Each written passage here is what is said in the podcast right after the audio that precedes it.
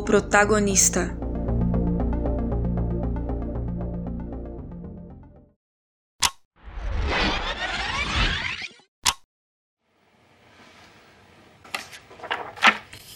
This is the girl. Don't show me this fucking thing here. It's just an actress's photo resume. Everybody's got one. You got the money? I sure do.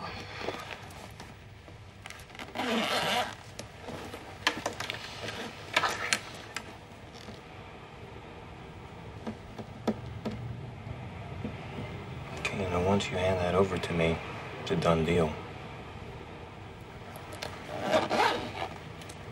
You sure you want this?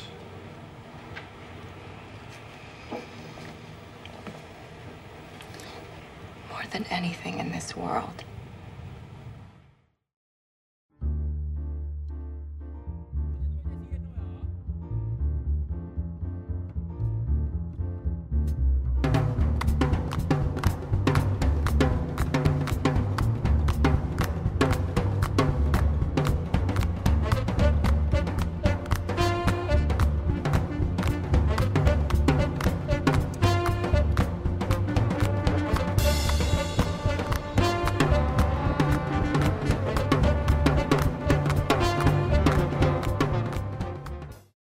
Vemos uma mulher deitada no quarto, onde antes havia uma mulher morta.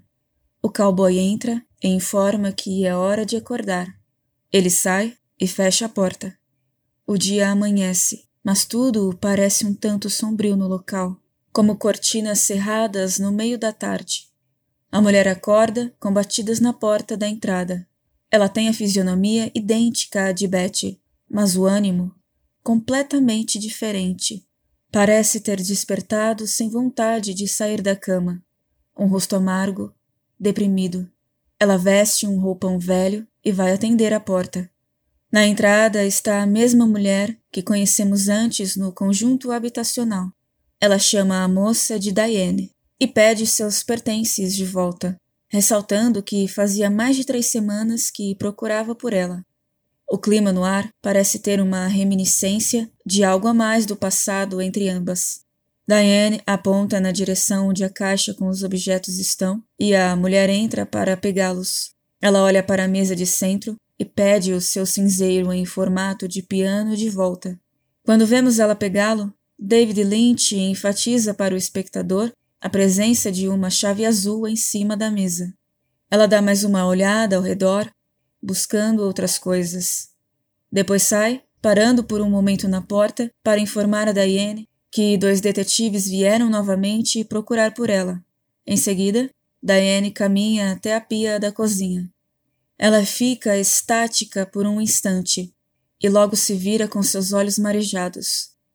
À sua frente, a mulher com a fisionomia de Rita aparece. Mas agora, Diane a chama de Camila. Ela fica eufórica pelo retorno da outra, só que num piscar de olhos percebe que era uma miragem. De volta ao ânimo amargurado, ela faz um café. A cena corta para um tempo anterior, como podemos concluir quando vemos o cinzeiro de piano ainda na mesa de centro. Vinda da direção da cozinha, Diane dá um pulo no sofá em cima de Camila. As duas estão seminuas. Diferente de Betty, Diane parece ser mais lasciva e atrevida. Diferente de Rita, Camila parece ser mais sensual e arrogante. Diane dá um beijo em Camila e a mulher sugere que elas não façam mais isso. Diane tenta forçá-la ao sexo, mas Camila a interrompe. Revoltada, ela a indaga se o motivo seria um homem em questão que ambas conhecem. Somos levados, ao que parece, a uma lembrança de Diane. Ela aguarda no canto do cenário de um estúdio onde um filme está sendo gravado. Camila está dentro de um carro na cena, aguardando Adam Kesher dar instruções para um ator de como interpretar melhor aquele papel. Notavelmente uma cena romântica. Adam entra no carro e fica ao lado de Camila no lugar do ator. Ele dá conselhos para uma cena mais intimista e pede que todos da equipe deixem o set de filmagens. Camila pede que Diane fique e ele autoriza. Adam continua instruindo o ator, ao mesmo tempo em que interpreta a cena no lugar dele. Ele beija Camila e vemos a raiva e a tristeza tomarem conta de Diane. Provocativa, Camila olha para Diane e sorri para Adam. Ele manda apagarem as luzes do set e volta a beijar Camila. De volta ao desentendimento das amantes na sala, Diane expulsa Camila de sua casa, enquanto a outra pede que as coisas terminem sem ressentimentos. Mais tarde, vemos Diane chorando no sofá.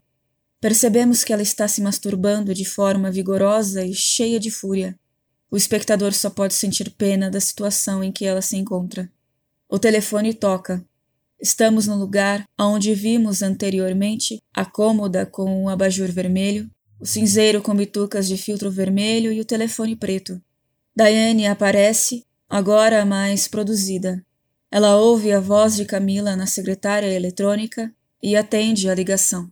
Camila diz que o carro está à sua espera. Estranha o comportamento de Diane e pergunta se ela pretende ir ao compromisso que Camila havia lhe convidado.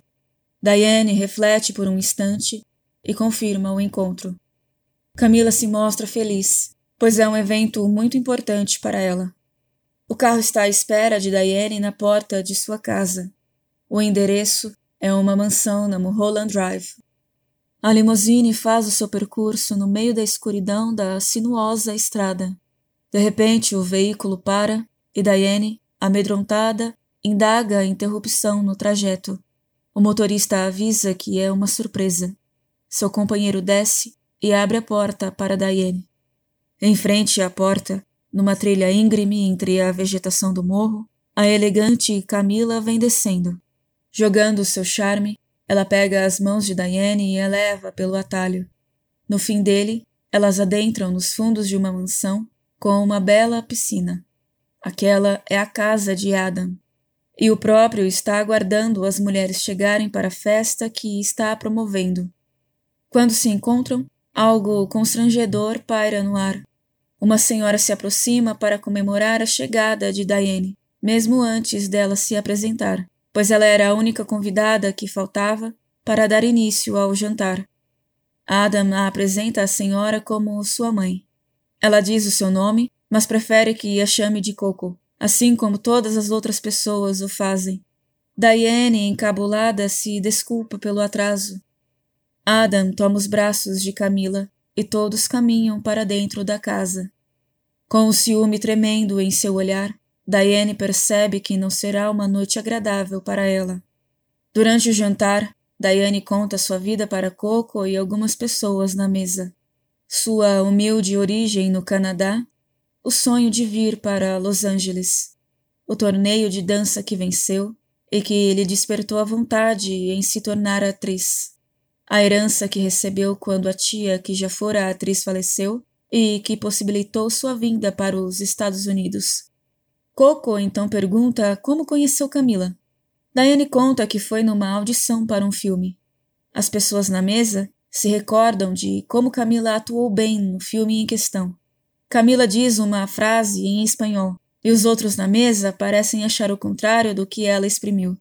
Ao que parece, ela dá a entender que nunca precisou fazer o teste do sofá para conseguir um papel, enquanto, para alguns, era normal aquilo acontecer na indústria. Diane continua contando sua história. Ela queria muito ser a protagonista, mas foi Camila quem conseguiu o papel. Depois disso, Diane só foi capaz de arranjar papéis pequenos e ainda por indicação de Camila para o casting da produção. Coco dá tapinhas em sua mão, como se prestasse condolências à posição que Diane se encontra. A antiga atriz também sabe dos esquemas de casting. Também compartilha segredos que provêm desde a Era de Ouro de Hollywood. Do outro lado da mesa, Adam comemora o seu recente divórcio, e Diane percebe que um produtor italiano mal-humorado a encara em uma das pontas da mesa enquanto ela toma um café. Vinda de outra mesa, uma mulher loira se aproxima de Camila para lhe sussurrar um segredo ao ouvido. Ela tem a mesma fisionomia da Camila Rhodes que os italianos queriam no filme de Adam. As duas olham na direção de Diane, dão uma pequena risada e se beijam. A mulher loira olha para Diane mais uma vez e caminha para fora da sala. Após ela desaparecer, o cowboy sai pelo mesmo local por onde ela entrou. Diane sabe que as coisas vão acabar mal, agora que ela ouviu por 2 vezes. Adam chama a atenção dos convidados para um anúncio. Ele olha para Camila e começa a dar risadas excêntricas como um bobo apaixonado. Antes que ele complete a frase que anuncia o noivado dele com Camila, somos levados ao restaurante Winkies, onde Diane se assusta com o barulho da louça que o garçom derruba. Na mesa, ela conversa com um loiro que agora não tem heterocromia. A garçonete lhe serve café e ela lê o nome Betty no crachá da moça. Em seguida, ela entrega uma foto de portfólio de Camila para o homem à sua frente. Ele guarda a foto e a repreende por mostrar aquilo em público. Diane não acha que deu bandeira, já que em Hollywood praticamente todo mundo anda com o portfólio consigo caso surja a oportunidade. Ele cobra o pagamento e ela lhe mostra o dinheiro. Pergunta mais de uma vez se ela tem certeza do que está pedindo. Depois de feito, não haverá mais volta. Ela confirma e ele lhe mostra uma chave azul. Quando o serviço for concluído, ela encontrará a chave em sua casa. Diane olha para o caixa e vê uma pessoa de pé pagando a conta com a mesma fisionomia do homem que teve um ataque cardíaco no beco do restaurante. Ela pergunta ao assassino o que a chave abre, e ele começa a rir dela. Num canto sombrio, o mendigo atrás do beco roda uma caixa azul em suas mãos. Ele coloca a caixa num saco e o derruba no chão. De dentro do saco, sai uma miniatura do casal de velhos que ajudou Betty em sua chegada a LA. No sofá de sua casa, muito mais abatida e arruinada, Diane encara a chave azul diante dela na mesa, tentando lidar com o que tinha feito.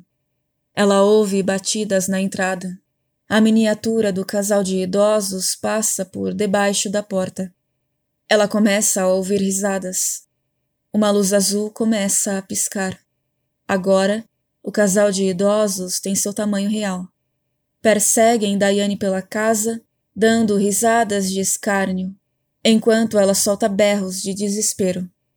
Ela se joga na cama, abre a cômoda ao seu lado, pega um revólver, o aponta dentro de sua boca e dispara. Temos mais um vislumbre de Betty e Rita felizes em Hollywood. Talvez como Diane desejasse ter acontecido. No clube, a mulher de cabelos azuis no camarote diz: Silêncio. Eu estava bem, por tempo, volviendo a sonreír. Luego anoche te vi, tu mano me tocó y el saludo de tu voz te hablé. Sin saber que he estado llorando por tu amor, llorando por tu amor, luego de tu adiós sentí todo.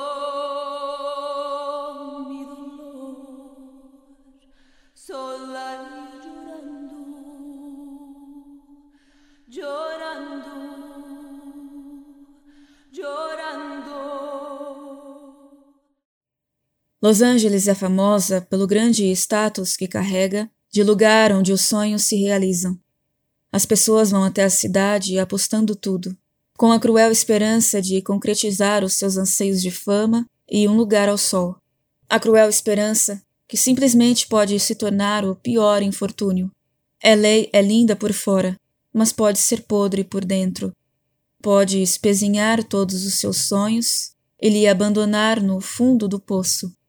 Isso é o que acontece com a protagonista. Diane ganha um concurso de dança e decide tentar uma carreira em Hollywood. Mais tarde, ela se vê desiludida diante do seu fracasso como atriz. Camila tem todos os atributos que Diane não consegue demonstrar. E sendo a rival de Diane, ela usa isso em seu favor para conseguir almejar os seus objetivos. Ela é boa atriz, sensual e carismática, com todos à sua volta. E esse pode ser um dos motivos que levou Diane a se apaixonar por ela. Mas além de destruir o sonho de carreira de Diane, Camila também destruiu o seu coração. Isso com base na percepção que temos da protagonista, que é quem transmite os acontecimentos para o espectador, não em primeira pessoa, mas com uma narrativa subjetiva, usando sua grande fantasia e a sua realidade atormentada. Diane se sente humilhada no jantar de noivado de Camila e Adam, percebendo que fora trocada por alguém mais interessante e influente que ela, alguém que garantiria o sucesso de Camila na indústria. De repente, ela não só se dá conta de sua frustrada carreira, mas como também da conspiração de Hollywood. Você nunca será boa o suficiente se não tiver as pessoas certas ao seu lado, se não pegar os atalhos que surgem em seu caminho, se não fizer o teste do sofá, se não se prostituir para a indústria. Ela paga um assassino para matar Camila e fazer sua vingança pessoal. Quando seu propósito é alcançado, ela cai em si. Compreende o que havia feito e se arrepende amargamente, se escondendo do mundo e das autoridades sobre o travesseiro em seu quarto escuro. Diane mergulha no abismo para reinventar o passado. Como a personagem do filme Crepúsculo dos Deuses, Sunset Boulevard, ela cria uma fantasia para fugir de sua realidade. Uma fantasia onde ela é uma pessoa doce, ingênua, interessante, alguém que todo mundo gosta. Chegando com o pé direito em Hollywood, até o taxista é cortês com ela. Numa casa maravilhosa, ela encontra o amor da sua vida, agora como uma pessoa meiga e frágil, que precisa avidamente de seu amparo, mas sem deixar de lado o seu jeito sensual e misterioso como seus maiores atributos cativos. Ela tem esperanças de que dessa vez o assassino fale, então o transforma num homem atrapalhado que não consegue consumar suas missões devidamente. Diane reinventa a conspiração da indústria do cinema, agora para castigar Adam, que se vê coagido a aceitar o que a máfia lhe impõe, além de todas as humilhações pessoais que o acomete.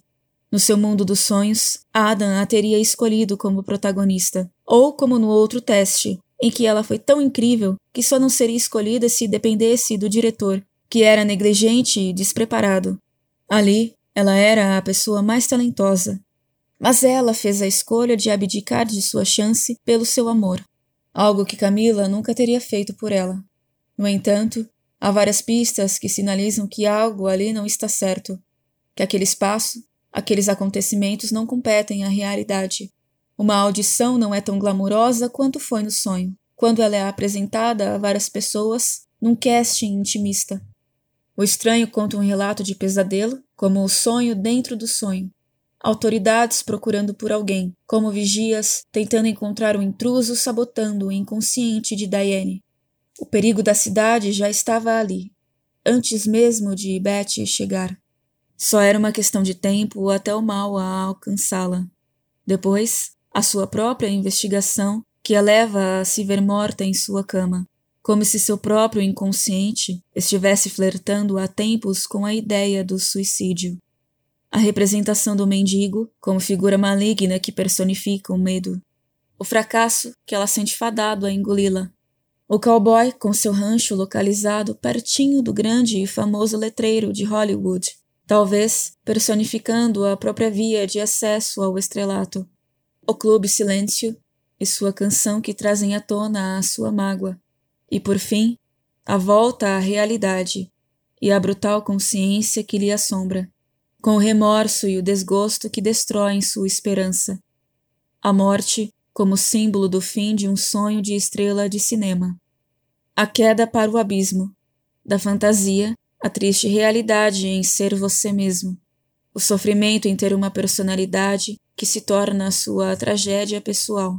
Todos podem ser meros personagens que se dividem no subconsciente para representar traços de uma mesma pessoa tentando lidar com os seus traumas e as consequências de seus atos. A divisão do bem e do mal nas características de Beth e Diane, e algo que faz conexão entre luz e sombra, como o próprio Lynch gosta de citar. Uma estrada em Los Angeles chamada Mulholland Drive, que de dia é um trajeto bem iluminado, que pode te levar ao topo das montanhas de Hollywood, mas que à noite exala uma estranha inquietude e um misterioso amedrontamento em seus caminhos sinuosos.